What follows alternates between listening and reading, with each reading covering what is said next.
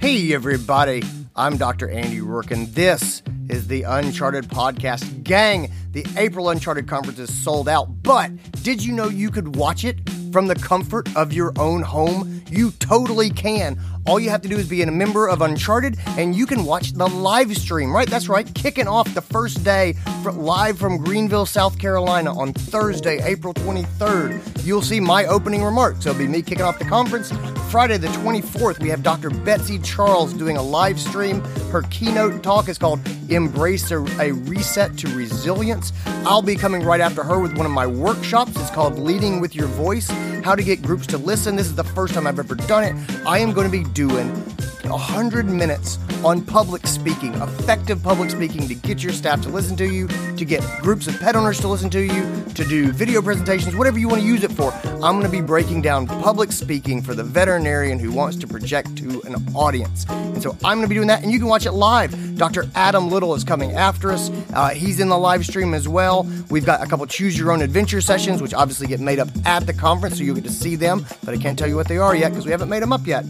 After that, mic drops. The next morning, Sanani Ratnayaka, who is incredible, amazing, wonderful, inspirational, is going to kick off and she'll be live streaming her talk. It's called hashtag engage your clients with a cohesive brand story. Bill Schroeder, who the, who's an incredible digital strategist, is going after her. Vicki Hammond, who you probably don't know, she is a marketing genius. Uh, she's a, uh, a consultant. She works with a variety of small businesses across industries. She's going to be talking about how to act large and be small. And then we've got more mic drops. And guys, that's just the live stream of the April conference. All the other workshops are going to be showing up in the online school. We'll have watch parties where the speaker will be available to answer your questions. That will be coming after the conference is over, so we space them out so you can see everything in a reasonable time frame. You'll have full access to our community, full access to our school, full access to our intensive courses, full access to our webinars, to full access to our group chats. If you're a practice owner, you'll have uh, full access to our practice owner group and practice owner functions, which are online. You will also get to see the live stream and the uh, school sessions for the Get Shit Done conference that's coming in October. That's right, you get to live stream that conference as well because you'll be a member for a whole year. And so that's included as well. Plus, our previous conferences are in the school. You can go back and see those. Tons and tons and tons and tons of stuff. But you want to be a member and you want to be a member before the uh, April conference kicks off. So go ahead, head on over, be a part of the wind up, get fired up, get excited for the conference. UnchartedVet.com, get your one year online membership and get active in the community. It is wonderful, it is vibrant, it is supportive. You will be so, so glad you did. I hope to see you there. Now, let's get into this episode. And now, the Uncharted Podcast. And we are back. It's me and Stephanie. You could have had a bad bitch, non committal, to help you with your career, just a little goss. Oh. Hello. Oh, Hi, how's it going, Andy? It's pretty it's pretty good. It's pretty good. Oh. Oh, oh man, I can't. oh, how are things for you? How are things at the clinic? they're, they're good. There were a uh, big renovation at our clinic, which has been going on forever. I can't find anything. Like we're back into this bill, and like you know, all the things have been moved, and we just it's a massive expansion. And so right now we have all these empty drawers and cabinets, and I'm like, what are we going to put in all this place? You know, and in a week it'll be like, where do we get all this crap? Like that. That's that's what we're headed toward. Yeah. But That's yeah, life at the clinic is good. I saw this dog yesterday that is some sort of a doodle thing, and it was living behind a dumpster at the Burger King. And these people saw it, and they saw it multiple times there. And uh, the dog is sweet, and they but they they kind of lured the dog and and got the dog, and the dog doesn't have a microchip or anything. And they brought this poor matted beast in, and they love that dog. Just and it's just I'm like you can just you could just tell this is gonna be a great dog. Uh, you just tell. And I was like, oh man, that made my whole day. So anyway, life is good. Good. Yeah. How about you? That's good. Life, uh, life is good. Um, the clinic is crazy busy. We um, we're getting ready. I'm very excited. Uh, it's the season as we rapidly approach graduation. It's the season of new grads, and I'm very excited because my practice um, has two doctors that are about to join us in the next few months. One is um, been out of school for the last year, and then the other is a brand new grad who is graduating from WSU here in Washington in uh, May. And so we're super excited to have uh, two new doctors coming on board. So we're, you know, just in that that stage where we're uh, cleaning all of the things and organizing and putting together our plan and getting the whole team kind of prepped and ready to go so that when they get started, we can kind of hit the ground running. So um, it's a busy, busy time, and we're trying to think ahead proactively to the insanity of summer, which will be here before we all know it. So, Right. good. Good deal, man. Cool. What do we got today? Um, I'm excited about this one because I think it's I think it's an e- kind of an easy one. I think when when we both looked at it, we thought, oh, this will be a really quick episode. But I think it's really something important to talk about. Um, so we got an email um, from someone who was um, wondering what to do. They have a they actually have a handbook, which made me super happy. Um, and they've had this handbook. They re redid it completely about three years ago, and so um, they have in their handbook a policy about vacation. And um, when they redid their handbook three years ago, everybody got a copy of the handbook. And um, they are since making some changes and some updates to some of the policies.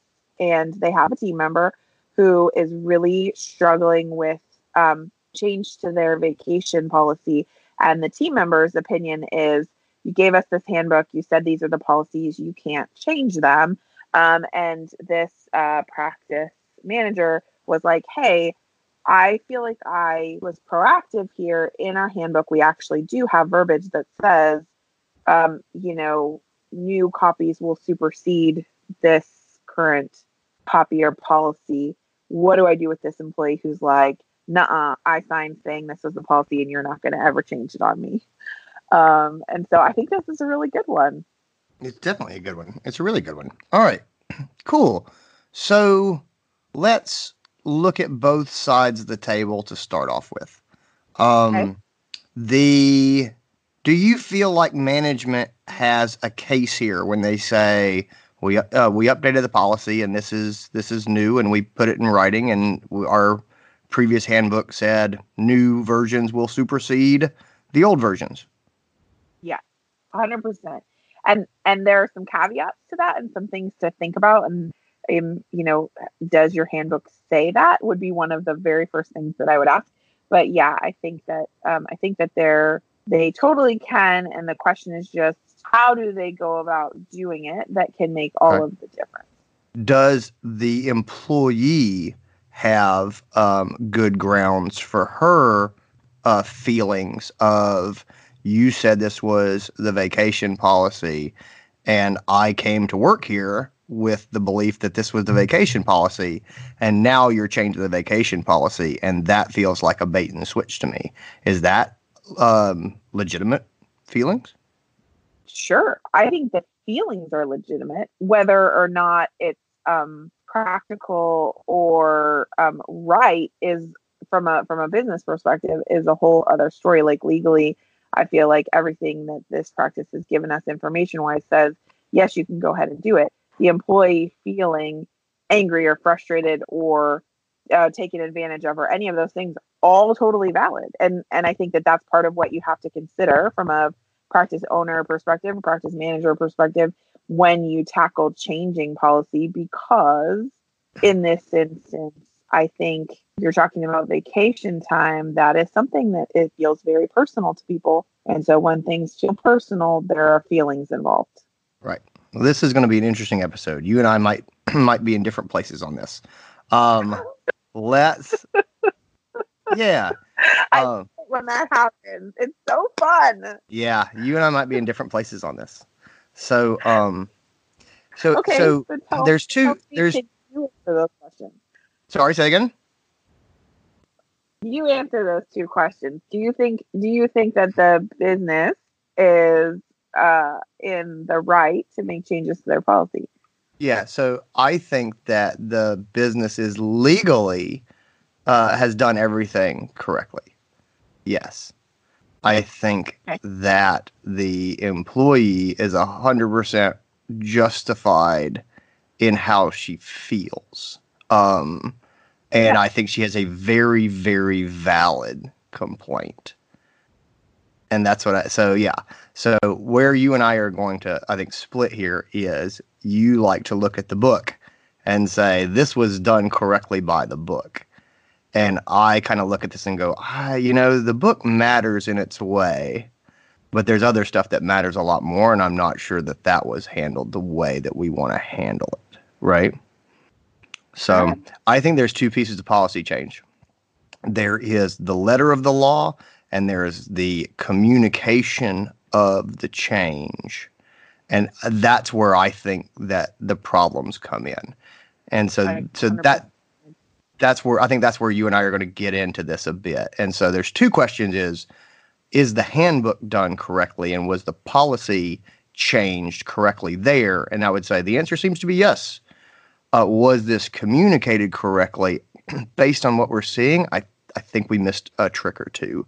Um, but that's okay. We're we're going to fix it. I love it. I love All right, it. cool. Okay, so let's dig into it. Okay, cool. Do you want to start off with the policy? I- So policy yeah, change. Can I start? Yeah, please.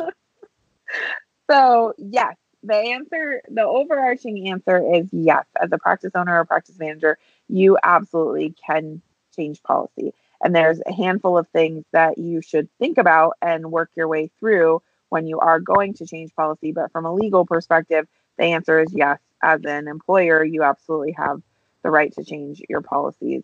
The important, important caveats are you need to have things in writing and you need to have certain um, certain aspects of the change outlined correctly, but you absolutely can change the policy. So the number one thing that I start with from an HR perspective is what does your handbook already say? And so in this instance, um, this manager actually sent us the piece out of their manual and said, you know, this um, employee manual is a tool designed to inform you about the relationship you have with our hospital and it supersedes in all respects and without exception any prior policies, benefits, or practices of our hospital, whether written or not.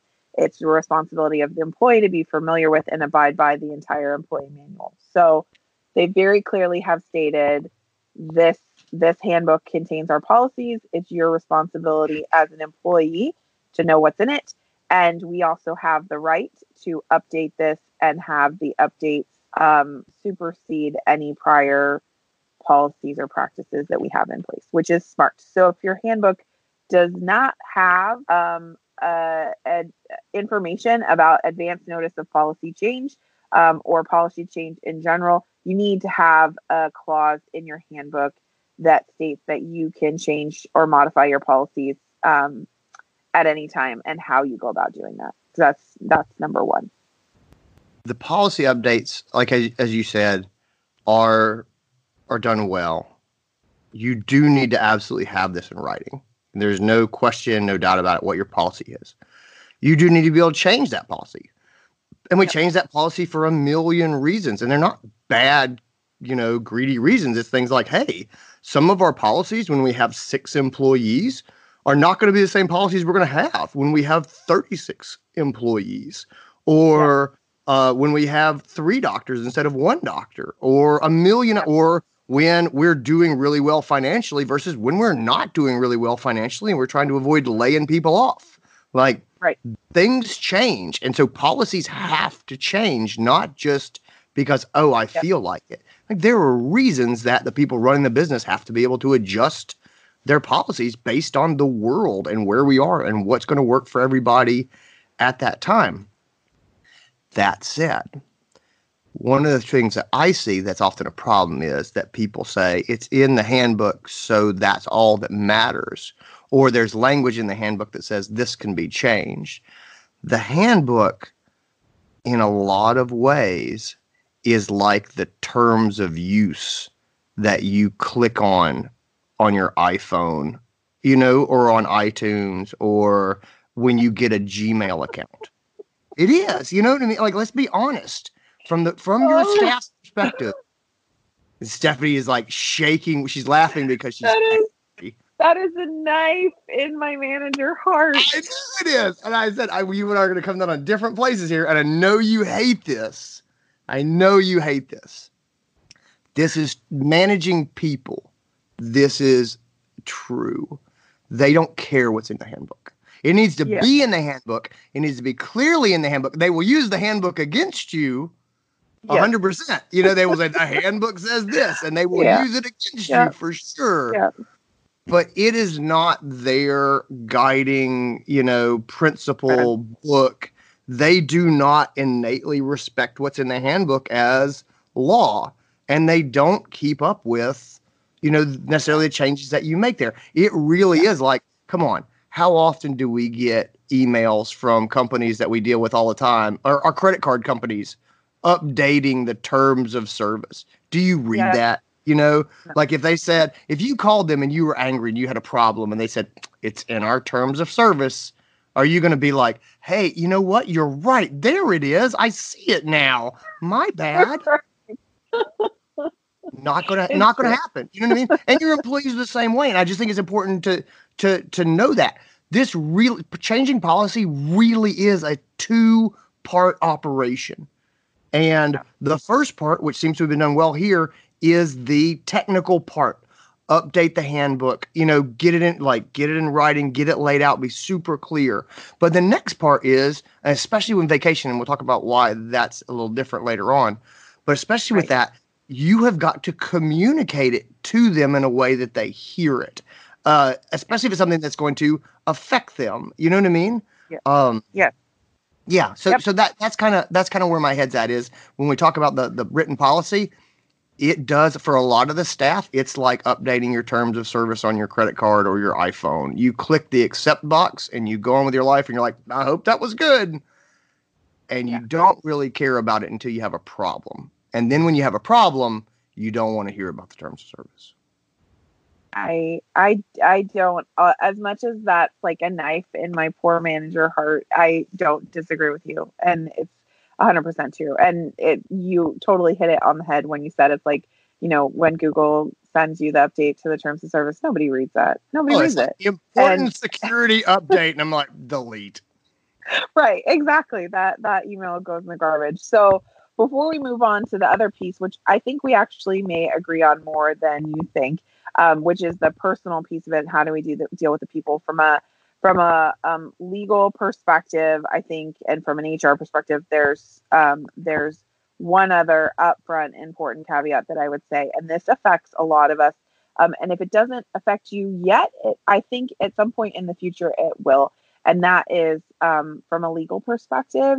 If you are in a state where there is unionization of your technicians, um, you need to make sure that um, it's not something for a long time that we had to think about from um, a private practice perspective because most of us were small businesses and it didn't apply to us. And the concept of that was very foreign. But um, we are seeing the unionization of uh, veterinary nurses happen more frequently. And I think at some point in the future, there's potential for the unionization for our veterinarians as well. And so if you are in a state um, or managing in a state where that is already the case, you have to think about uh, collective bargaining agreements, which is part of what happens when you have union employees. And so know that you need to make sure that you are abiding by the rules legally, even more so than you need to when you're a private practice if there are uh, unions in place. Yeah. So one of the things I think that you and I both agree with, especially when we start talking about handbook for policies that dictate employee um, compensation, really, you know, the v- vacation package is kind of part of the compensation package. Uh, you and I, I think, are both big advocates for you should have an employment lawyer that you deal with, that you can touch base with, that will review your handbook and your policies. And that's people hate it and they squirm and they go, he's going to charge me $2,000 to review Right. my handbook. Probably is. Um, if you get it wrong, you're going to spend Yeah. a lot more than that. And so Yeah. that that is a thing that that you and I both I think uh, always always push for and be like, look, when you're talking about laying out policy like this, having an employment lawyer that you just you know you pay him by the hour and you just once every year maybe you engage with them to do some to do something to review something to review contracts to do whatever that is an investment that i think is worthwhile for sure especially 100%. especially if you're dealing with any sort of union stuff like that's a no-brainer Well, and the reality is, even something like taking a step back from the union thing, which is not on a lot of our radars, but should be because it's that you know it's gonna it's gonna affect all of us at some point in the future. But our reality now um, is that there, and this is a perfect example because there are states that have state specific laws regulating payout for vacation time or paid time off um, on termination that's a really great example of where there may be something specific to your state. Look, as a veterinarian, as a manager, you probably likely did not go to business school. There are a lot more of my managers who did go to business school now than there ever have been. But the reality is, you don't know what you don't know. And there are state rules at play on top of the federal rules that are uh, um, at play here. And it is your responsibility as an employer to make sure that you don't screw this up. And so that is where, as a practice owner, as a practice manager, this is 100% something that you should throw money at and have um, an employment lawyer review all of your uh, policies and handbook um, changes before you put them into play. Because the last thing you want to do is try and do something that you are you are trying to do for what you feel like is the good of the business and in reality it winds up being very much to the detriment of your business Right. Absolutely. So I agree with that. Okay. So, um, get your policies reviews, uh, reviewed, lay them out clearly. Um, consider union situation if you're in a West Coast state and that's uh, and that's and that's something that's on your radar. Um, Yep. Okay, cool. So you and I are, are definitely in agreement with all those things. That's where you start. Is Yep. what is the policy? We state in the policy clearly. Can we legally do this? What do we need to Yep. look out for? Is everything working the way that it should? And the next part is the buy-in part. Do you agree? yep hundred percent like So the the buy-in let's part. talk about that part Okay, well, let's talk about that, that part. Um, what it looks like to me from the the correspondence that we got is that the um, do we know if it's a man? Oh, it was a technician, right? That was uh, that was unhappy with the policy. uh yeah i think it was someone at their front desk Oh, someone at the front desk. That, it was someone at the front desk. All right, let's call her. Uh, let's call her Lauren. So, uh, so. Lauren at the front desk. It sounds like Lauren at the front desk f- probably found this out when she wanted to go take vacation or when she ran out of vacation time. Do you agree Right. that it reads that way?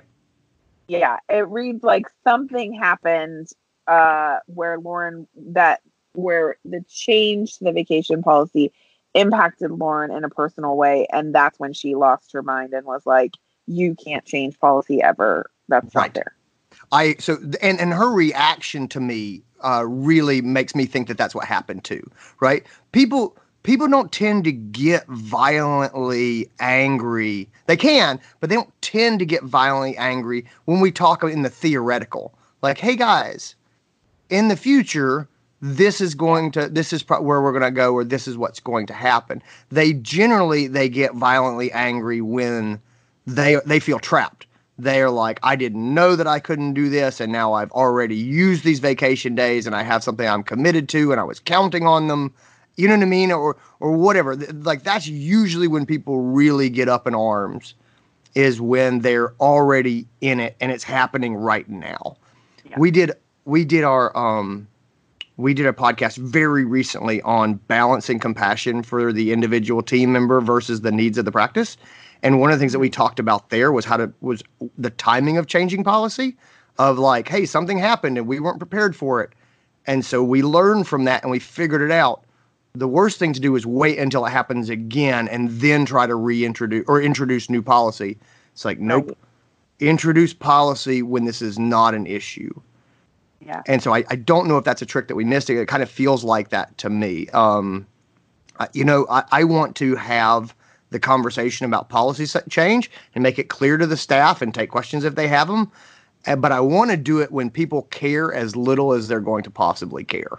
You know, a hundred percent. And and that, but that on the flip side of it, and I think that this is where you and I actually uh, may agree more than you think, is that anytime you're making change to a policy that affects someone, and vacation is a great example of that, because unless your change to the policy is that you're giving them more vacation time, there's there is the potential for all of your team to take this personally because here is a benefit or here is here is a financial reward that they have had and you're changing that. And unless you're 100% changing it in their benefit there is going to be some level for someone where they take that very very personally and so no matter how you introduce that change even if it's done with perfect timing you're introducing a change that's going to affect them on a personal level someone's going to get hacked off about that. Mm-hmm. Like even if it's even if it's minor, someone is going to be irritated and you are going to hear about it at some point in time. Yeah. You got to read the room and different policies affect people in different ways. We're changing the vacation policy. That is a significant thing for everyone in the room.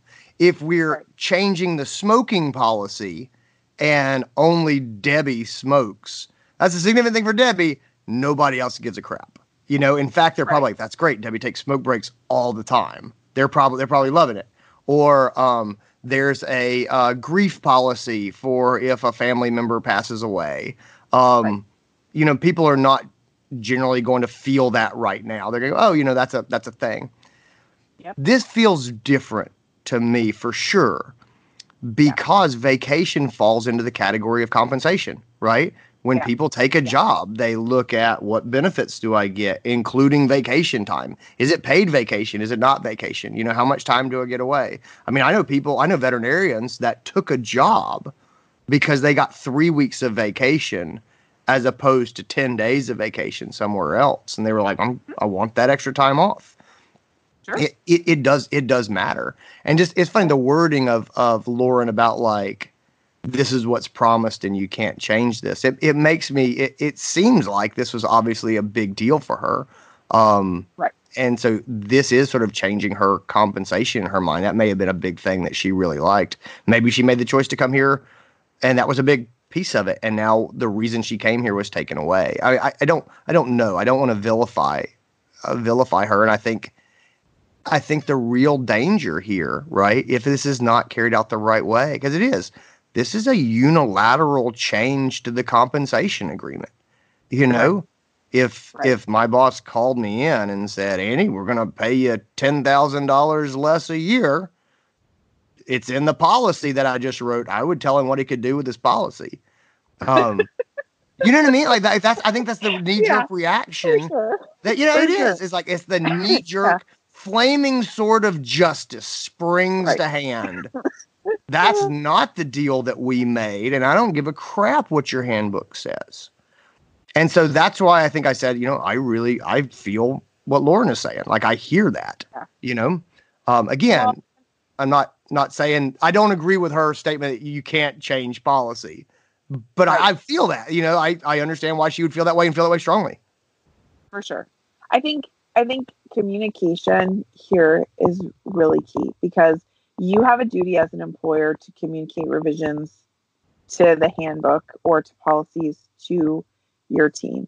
And this is where I would say, okay, look, you're not, for the most part, legally, you're not required to give advance notice of, of most policy change. But from a human managing humans, which is the H of HR, is yep. the humans, you know, when you're managing humans, it's always a good idea. Like the more lead time you can give people, the better. And the other thing that that can be good practice is when you're considering humans, sometimes you put a policy in place and sometimes you allow for a grandfather clause because you're dealing with real humans and you're impacting their lives. And so this may be a case where you say, okay, we're going to have we need to have this policy change because X, Y, and Z. And maybe it's a change to laws. Maybe it's just a change that you've grown from one doctor to six, and now you have a hundred people that you're managing, and so times have changed. When you think about the people that are part of your team, this is where you really can say, okay, I recognize that this is going to impact you and state that. Tell them that. Say, I recognize that this it directly impacts you. So here's what I'm going to do to try and mitigate that change for you. I'm going to soften the blow a little bit. So maybe it's, you know, for the rest of this year, you let them stay as is. And next year, when they get their vacation time, the policy goes into effect. Or, um, you know, maybe there's some sort of grandfather clause for people who have been here for over 10 years. I don't know. This is where you get to decide what works for you and your humans. But the number one thing you cannot forget is that you are managing humans. And with that comes a huge burden on your part as an employer to overly communicate changes to your team. And if you can give them advance notice, you should. Yeah. So so just to be clear, when you say grandfather people in, you're not saying Lauren gets to keep the vacation that she's always had forever. You're saying this right. year we are going to honor what we have done in the past, and next year it's going to be different. So I just want to be real clear that that's that's what Steph was saying. I completely agree with that. That is a powerful thing, right? Because then you're making a concession. You're like, I hear you. I understand. I am going to give you this year, and you need to know that next year is going to be different. And honestly, guys, that can be a huge deal for people, especially if this is if we're reading this situation where Lauren is feeling trapped uh, because and who, uh, the first thing I'm going to do when I'm having when I'm talking with Lauren is we got to figure out what's going on. Why are you feeling this way? Why are you saying this? Right. What specifically is the problem? And right. if there's something going on with her, she's made plans or blow it, whatever, we may honor our previous agreement for another year and then transition on to that. And that's just that's a longer play, and um, that's fine. You know what I mean? When we make policy changes to, for pet owners, um, people will say, "Andy, we're um, we're going to close on Saturdays. We're not going to be open on Saturdays, or we're going to close for uh, for lunch time to have staff meetings." I say, mm-hmm. "Great." Start telling pet owners three months before you actually do it. You know, right. send them an email, put a sign up, do everything you can so that they see it before they have before it gets there because i want to minimize the number of pet owners that show up at my practice with their uh, vomiting dog on saturday morning right. to find the doors locked like that's yep. that's it um, yep. same thing with communicating policy to our staff if you're going to communicate policy to staff that they are not going to like tell them as early as possible give them uh, before you actually make the policy change tell them for whatever yep. reason, guys, me saying, hey, look, this crappy thing is going to happen uh, in six months feels very different from this crappy thing is happening now. And just right. what it, for, I don't know, it's, it's something about, and yeah. it is definitely a behavioral psychology thing. I can't remember what it's called, but there is something about time where the future just seems theoretical to us and the present is immediate and terrifying. And so tell them as early as possible. And the other thing I would say to that is you got to give them the why. You you know mm-hmm. this cannot be. Yeah. I'm taking your vacation away because I am doing it because I'm your boss and I write the policy. Right. That's right. bad. Yeah. Yeah. Yeah, for sure. I think you have to they have to understand the why even if they don't like it they have to mm-hmm. understand it and the other the other trick um, that can be super helpful is it, especially for my practices who are like oh we have a handbook and no one has touched that thing since 1997 when it first got written by our lawyer. Mm-hmm. Well, if you're going to make massive changes or radical changes, this is an opportunity for you as a leader, whether you're a manager or practice owner. Um, involve your team. Ask ask members of your team to sit on a committee and go through it together and have their have their input. Ultimately, it may not change what you do or what you need to do from a business perspective, but having them bought in and involved in the process takes the pain away a little bit. And even if it doesn't take it away for Lauren, knowing that her peers were a part of this process and their voices were present at the table may make it a little bit of an easier pill to swallow than if I came in and said, Hey guys, guess what? I have decided to change all of these policies because the business is not the same as it was when we were a one doctor practice. That feels significantly different than, hey guys, we've grown now. We used to be one doctor and now we're six. And so we are taking on the challenge of revamping our employee handbook. I have asked, um, you know, Carol as the CSR lead and Andy as the associate vet, uh, you know, representative, and Amanda as my um, tech team lead to participate in going through the handbook, reviewing all of our policies. Once we've done all of that, we're going to have the attorney review it. Just know that these changes are coming, and the reason that we need to do it is because, you know, there's 36 of us now instead of six of us. So, you know, I hope you guys can understand that. That feels radically different than hey, I'm your boss and I've decided that the business needs these changes. So here's your new handbook. Yep, I agree. And the last part I would put into that so we just said tell them as early as possible, um, uh, as far ahead as possible. Give them give them the why um, and, and, include them into that so they can see it. And then the last part um, I would say is if there's anything positive that we're going to do, right? Um, if if I can bundle this taking away with something positive, it's a much easier pill to swallow. If I'm going to reduce the amount of vacation time the staff gets, if I can bundle that with their quarterly bonus or an end of the year bonus or with staff raises, then you know what I mean? Like that's a easier pill to swallow. It's like, well, sure. I'm going to have two days fewer vacation next year, but I'm getting, you know, a dollar an hour more pay. So, you know, well, six one way, half dozen the other. It like that that matters. It's just just thinking about the presentation and trying to make it all work. If we're changing this policy because we've grown from six to 36 and I'm taking something away or there's going to be something that they're not going to like, are there things that we can do for them now that we couldn't right. do when we had six, but we can do right. now that we have 36. Maybe there's more yeah. schedule flexibility. So maybe there's less vacation, but there's more schedule flexibility, or it's easier to get time off, but there's less of it. And I, I don't, it, it's going to be specific to your situation.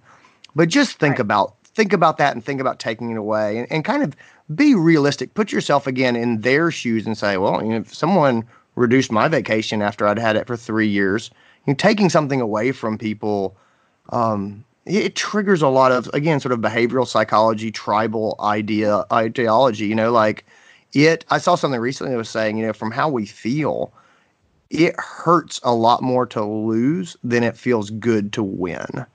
And so, getting something feels good, losing something feels significantly worse. The impact of that is greater when we lose compared to when we gain.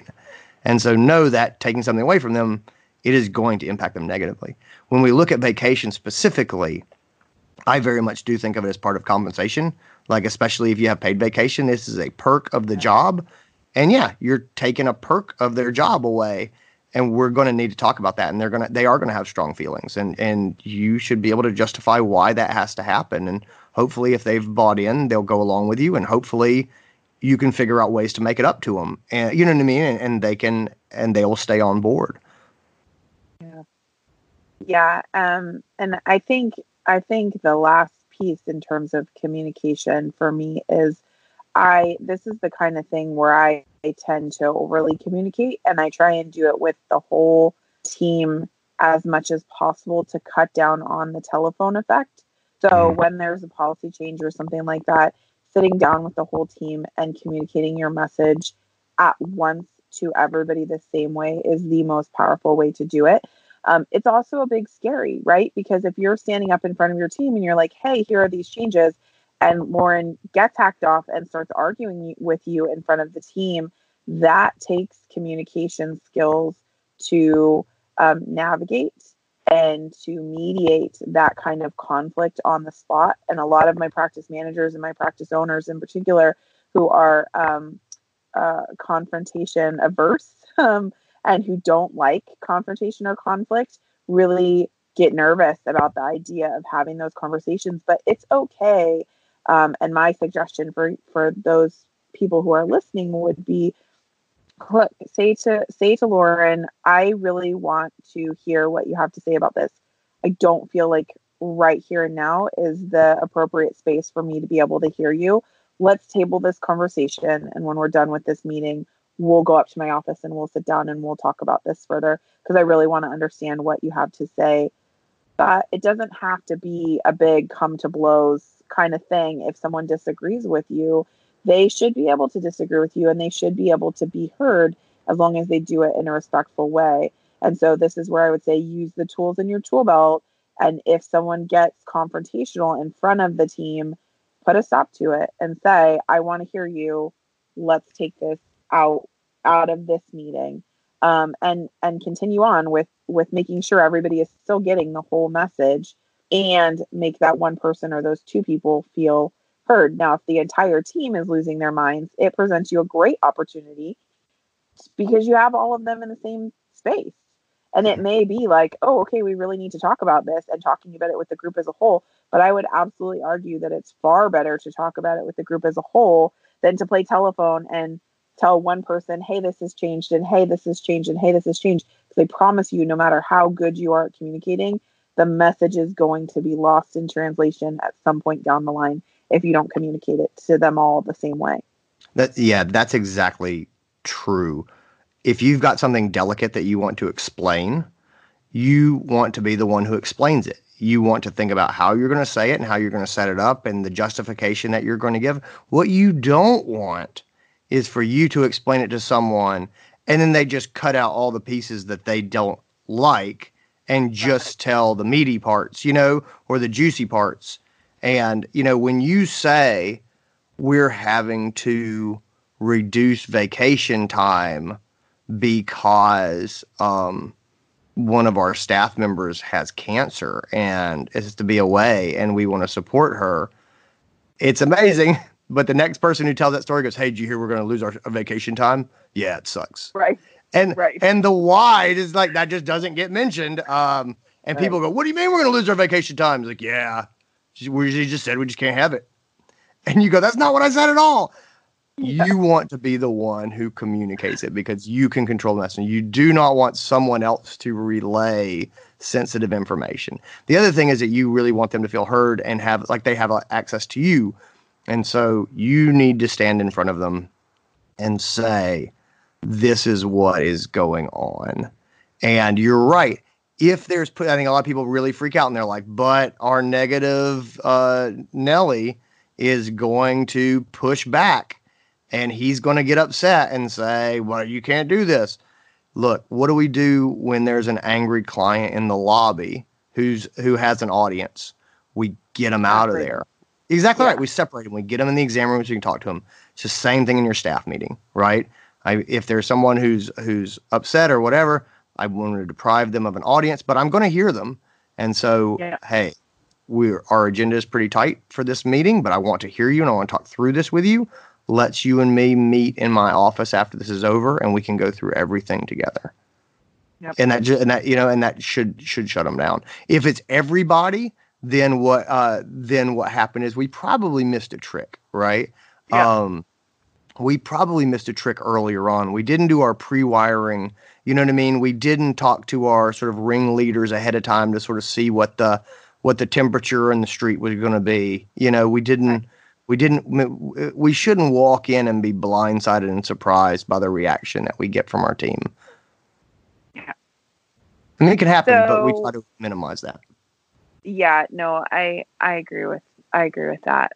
And so for me um in terms of bringing it full circle so we um you know we do do things right. Like if you're going to change the policy you're having you're having things reviewed. You're looking at your handbook to see do you have permission to change the policies if you don't put it in there? You're looking at things like the legal impacts. You're having an attorney look over it um, you're looking at the impact to the business from a financial or from a human resource perspective you're looking at your state and federal laws um, you're looking at the team and asking how can i get their buy-in so you're involving other people from the practice when you're looking at this, especially on a large scale, um, to get the team's buy-in easier. Because, like you just you just mentioned, Andy, when you take the temperature and you get those change leaders involved, it becomes easier um, at the end of the line when you have to stand up, particularly if you're delivering bad news to them and not a policy that is change that is going to impact them in a positive way, it's going to go over with far less risk if you've had their buy-in from the beginning. Um, and then, you know, we talked about how to review it and making sure that you're communicating it and doing it with enough advance notice so that you're minimizing the impacts to them as much as possible um, so that they have time to, to react. And vacation time is one of those ones where that is really um, often pretty impactful because like people have pre-planned vacations, you know, like you, you mentioned something about, oh, well, this is going to, um, you know, Lauren's really feeling particularly impacted. Well, if you stop and think about it and look at the calendar, you know, maybe Lauren was planning a vacation that she hasn't put in for yet. And so now Mhm. she's worried about what's the impact is that going to be. Thinking as far ahead as you can and being willing to work with your team is always going to win you the most possible points. Um, when you remember that they are humans, they are a part of your team, you care about them. And so that requires us to be nimble and think quick on our feet um, and be flexible when we when we can. And then the last thing for me from a manager perspective involves again going back to legally, you need to have a signature. And so so often I see practices where the only time they get um, commitment or consent from their team is when they revamp their handbook in their entirety. So I've never seen a veterinary practice handbook that didn't have a sheet either at the front of it or the back of it that says, Hey, I've read this thing and I agree to abide by all the rules. And everybody signs it. And for most practices, that's where it stops. It's a one and done and it goes into their handbook and or into their employee file and nobody ever thinks about it again. The reality is every time you're making significant or important policy changes or revisions, you need to be getting acknowledgement that the employees were informed of it. And so um, that's doing it's doing several things. It's proving that the policy was communicated to them, and the wording of that is very important because you want to demonstrate that the employee received the policy and that they understand the change. And so um, this is where I've actually started doing things pretty significantly different differently than I did when I first started as a manager. When I first started as a manager, I tackled reviewing the employee handbook in its entirety once a year. And so the like one of the first meetings of the year, the whole team would sit there for a staff meeting and we'd go through all of the policies and I'd read it and everybody would be bored to death. But I would say, okay, hey, everybody has now read it and everybody's going to sign off that they've received it. And that guaranteed that I caught those people who had fallen through the cracks over the course of the year. Maybe when they started, it was super chaotic and I forgot to get their acknowledgement sheet back for their file. I get caught those people that fell through the cracks for me. But what I have started doing, because I now recognize, like you, Andy, that when I get those terms of service updates in my email, I automatically delete them. Yeah. So now I actually, my handbook is actually very simple, and my handbook includes the things that are pretty non changing for my practice. They're the like hard and fast, these are the rocks on which our practice is built. And then I have individual policy sheets for the things that are subject to change most frequently. And so I'll get a time off is a great example of that. I've pulled it out. It's a it's a its own document. And every time it changes, then I only have to print that one page. And the backside of that is the acknowledgement piece. And they sign off on it. I stick it in the copier. They get a copy that they signed it. I get the original for their file. And it's made life significantly easier because when I'm making changes to those those policies or those practices, um, I only have to deal with that one thing. I'm not dealing with the massive 96 page handbook.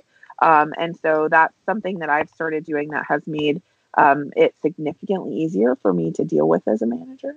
Yeah. So um, yeah, just a just a trick that uh, you might try, particularly if you're one of those practices who is thinking, well, we have a handbook and it's probably 100 pages long and nobody's touched it since 1997. Like revamp the thing and then think about the things that might change as you go forward into into the future. Right. Okay. How do we have the conversation with Lauren now? Because this is where we are. So we've got our Yep. our handbook and and our policy has been changed and it's there, but she is still upset that we've made this policy change and she's mad. Let's go have this conversation with her. the first thing I'm going to do, which you're going to hate, I'm going to put that handbook in the drawer and leave it there. Uh-huh. I am. I don't, I don't I don't disagree with you. Okay, No, why yeah. I know. I, how many people do we know who would walk in and open the the handbook and point at the at the area and be like, "This is what it says."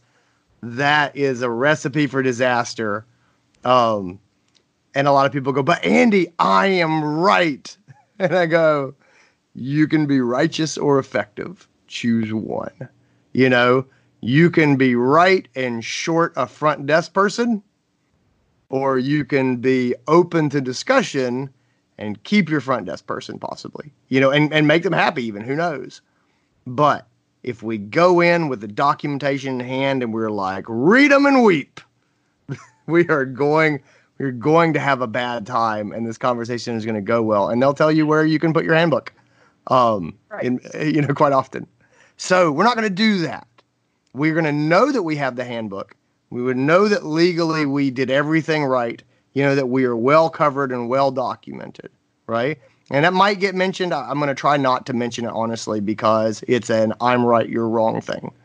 I'm going to go and sit down with lauren and i'm going to say listen this is obviously really upsetting for you.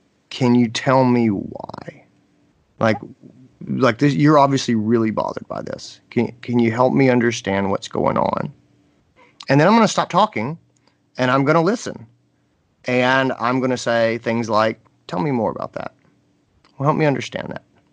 Unpack that for me. You say it's just not fair. What do you mean when you say it's just not fair? Why do you feel that way? You know, and I'm going to try to figure out what I didn't explain well, you know, or what, where is she coming from or what is she committed to? And hopefully she's going to give me what I need to figure out how to move past this. And um, it may be that she goes, Well, it's just not fair because you keep taking these things away and taking these things away. And maybe she's right. Maybe I haven't, you know, maybe maybe there's something to what she's saying. Maybe maybe we haven't been increasing our compensation the way that our staff deserves. Uh, but we keep adjusting things to make our practice run more smoothly. And and from her chair, it does look like she's getting penalized. I, I don't I don't know. But I want to try to honestly hear what she's saying and let's think about it ultimately, uh, I am going to try to, if I need to, re explain my why. Why did this policy change? It's not just because we're trying to short you time off. Like, there's a reason for it. But I'm Right. going to not discount what she says. I'm going to, again, talk in commonality. Everything that she says that I agree with, I'm going to say, I'm going to say back to her, like, you know, you are right. We do push our staff hard and we do expect a lot from you guys. And it is a hard job that you do and I'm going to agree with everything that I can agree with, right?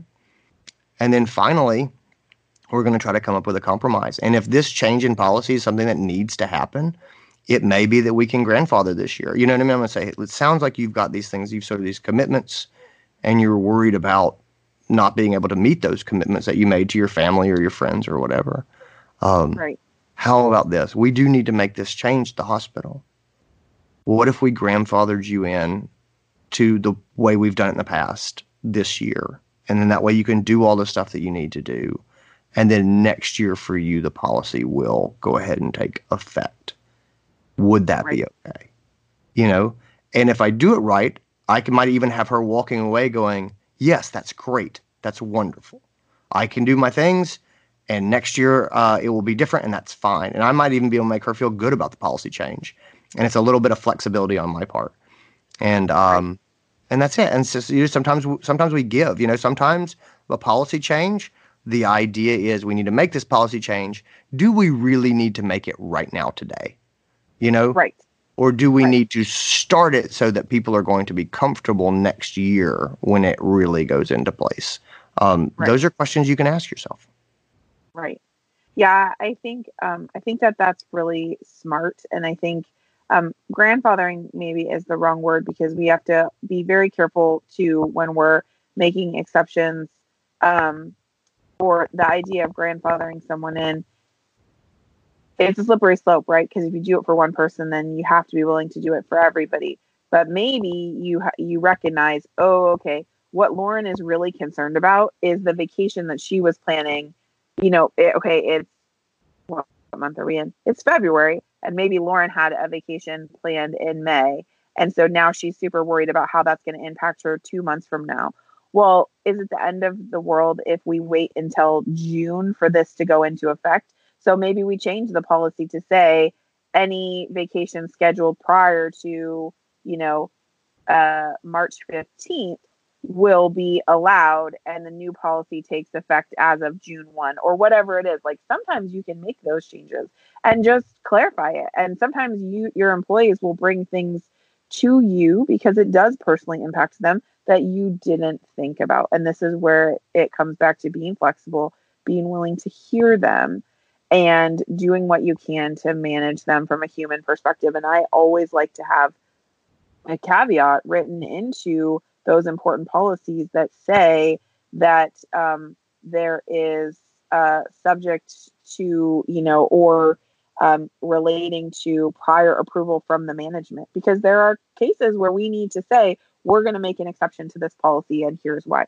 You know, if someone's sibling is graduating or someone's, you know, husband is retiring from the military and they want to be there and a policy is going to exclude that. Look, these are our people and we care about them sometimes you have to break the policy. And so, from a leadership perspective, it's important to hear what they have to say and give yourself the flexibility legally. And this is where using an attorney will pay off in spades because you have their brain knowledge to say, I want to give myself an out if I need one. How do I do that? Um, right. And have them help you write that so that it's it still um, stands properly legal from a legal perspective, but gives you that out when you need to take it. Yeah, I completely agree. Cool. Well, I think that's a good. Um, I think that's a good rundown of policy change. I love it. I love it. This is this. Uh, this was a, a good one, and I would say um, to our friend who um, you know wrote in and was was struggling with it. I think um, the biggest question is it can seem really clear to us, and it can seem really plain. The most important thing to remember is that we're people, right? And policies. You're to have some policies, like you said, that you know, if you have a no smoking policy and nobody on your team smokes, it doesn't matter. But when you hire that one person that is a smoker um, and maybe is trying to quit, um, they need they need your support and they need your help. And so, being willing to look at that differently when people are impacted is is important, and I think is a is a key to being a true Jedi Master kind of manager when you're when you're willing to acknowledge the humanness and also still being willing to communicate the needs of the business because at the end of the day we all know i'm going to say it is a business and we have to run it like a business. And even though there are humans involved i want to take that into account and i still need to make the business run and not go bankrupt. So you have to do what you have to do to protect yourself um, legally and still take into account that you're dealing with humans and you care about them or you wouldn't be there. So right. um, you know be willing to be willing to change and be willing to be flexible and be willing to hear them because really ultimately that is it. That is what it's about. Yeah. i would add that no matter how hard we try to empathize and see the world through other people's eyes we just can't see the world through other people's eyes. We don't know what they have going on. We don't know what they've committed to. We don't know what their ideas are. We don't know what they're experiencing. And so we can't see the world through their eyes. And so we do our best to look out for our people and to be fair and just know that we're not going to get it right every time and they are going to give us feedback. And some of the feedback we say, well, I understand what you're saying, but you know, I can't. We, this is what we need to do. And some of the feedback you go, you know what? I think we can accomplish what we set out to accomplish and also accommodate this concern that the staff has, or we can do something to lay that fear to rest while still accomplishing what we set out to accomplish. And that's just management. It really is. It's um, if management is always unilateral and you tell your people what's up and that's the end of the story, that's probably not a, a super rewarding place for everybody to work. If you tell your people what's up and they come back, it's funny. A lot of us as leaders, we think that's bad. We feel like we're challenged. Like it's bad that Lauren would tell us, I don't like this. I don't want this. Well, the truth is, it's actually good that Lauren would tell us, I don't like this, I don't want this, so that we can talk to her and we can make better policy and we can understand. And, and she might be a totally irrational, but she might also be squarely irrational, squarely rational and just upset. And we need to hear that. And so you should get some pushback Yeah. from your staff, and you should listen to them. And uh, and that's what it means to be a, a really great practice and a great leader is getting some pushback and listening to it and adjusting your course. Love it. Thanks for doing this one with me, Andy. This is this is a fun one. It was super fun. Thanks as always, uh, Stephanie, and thanks for everybody for listening. Yeah, have a great week, you guys. See you Take guys. care. Take it easy. And that is our episode. Gang, I hope you loved it. If you've got questions, as always, fire them away to me and Stephanie. The email address is podcast at unchartedvet.com. That's podcast at unchartedvet. Give us enough information so we can work on the problem and get into it, know some details and specifics. You can give yourself an alias if you want. I always love when people do that. And uh, we will do our absolute best to help you out. Gang, until that day, keep being the veterinarian, vet tech, kennel assistant, front desk person, practice manager, or whoever that our patients deserve. See you later. Bye.